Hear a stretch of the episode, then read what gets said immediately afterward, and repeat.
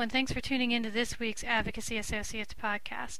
For those who aren't familiar with the company, we work with associations and businesses that want to impact public policy using effective advocacy techniques.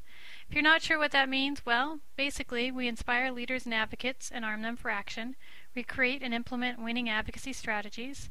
We connect citizens with lawmakers through lobby days, site visits, and other events. We harness the power of new technology for advocacy success. My name is Stephanie Vance, and I'm the advocacy guru at Advocacy Associates, and you can learn more about our work on the web at www.advocacyassociates.com. Today on our podcast, we're going to continue our work in learning some basics about communicating with Congress. I'm reading from Chapter 3 of my book, Government by the People How to Communicate with Congress. You can find that book on the web at www.advocacyguru.com. This chapter, entitled Learning About Your Representatives in the House and Senate, gives you a synopsis of what to know before you go when working with an elected official's office. Once you've decided that Congress is the place to go, your next steps are to identify the specific representative or senator you should contact and to look into his or her position on the issues that you care about. Some questions you want to answer include Whose district or state am I in? One of the most common questions asked in a congressional office is, are they from the district? Representatives and senators represent distinct groups of people and devote their energy to the requests and needs of those individuals. In general, you should stick to contacting your own representative and senators, unless you can demonstrate that you represent the concerns of people who live in another district. If you contact other members of Congress, don't be surprised if your phone calls, letters, or requests for meetings are referred to the representative or senator who serves the area or state where you live. Another question to consider what is a member's legislative record? Most members have a record of formal support for legislation that has been introduced by other members, called co sponsoring a bill, and a formal voting record, as well as a record of legislation that they have introduced themselves on virtually every single issue under the sun. Before sending a letter, calling, or asking for a visit, know where he or she stands on your issues. It is also important, and sometimes more important, to know what issues your member cares passionately about. Being able to present your views in terms your member understands and agrees with will help you get the most out of your interaction with the office. For example, I worked for a member once who cares deeply about improving the quality of life in our nation's communities. His entire office was focused on legislative initiatives to enhance the economic, environmental, and physical health and safety of communities. People who demonstrated that what they cared about could be tied to these quality of life issues were definitely more successful in getting their message across. This type of information is available from a variety of sources. First, it is always appropriate to call your member's office and ask if he or she is a co-sponsor of particular legislation or how he or she voted on a particular issue. However, this is not the quickest way to get the information, as your request will most likely be passed on to the office's legislative correspondent, who will have to draft a written response to your question. Because the LC must respond to upwards of 10,000 requests in a year, it may be weeks before you receive a response. A better approach is to do some research on your own at the website www.congress.gov.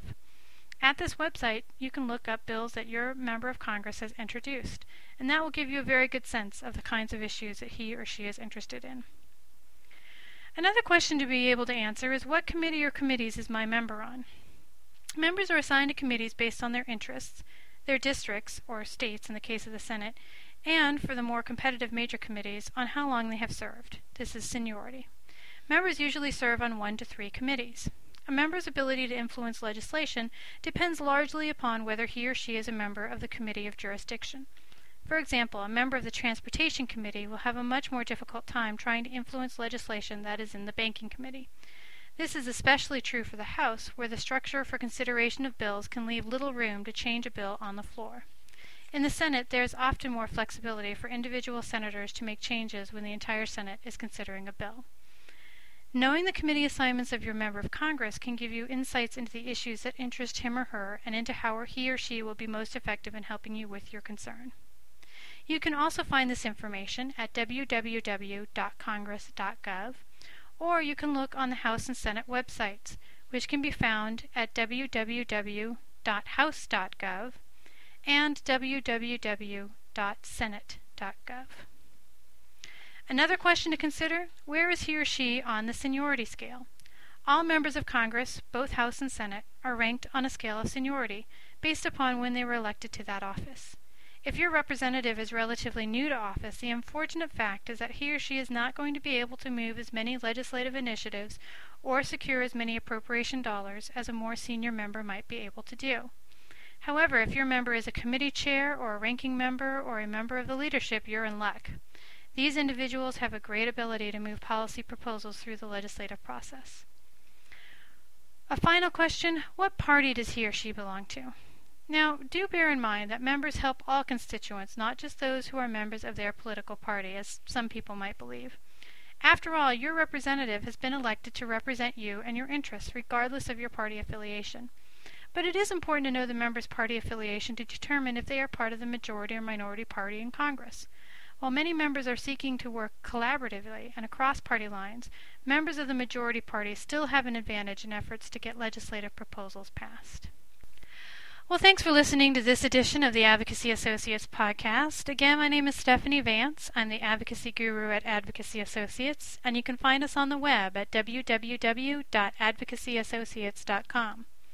If you want to learn more about who's who in a congressional office, how to develop a winning message, general message delivery tips, having an effective meeting, having effective written communications, having effective phone calls, and following up, stay tuned because we'll be addressing each of these subjects in the coming weeks.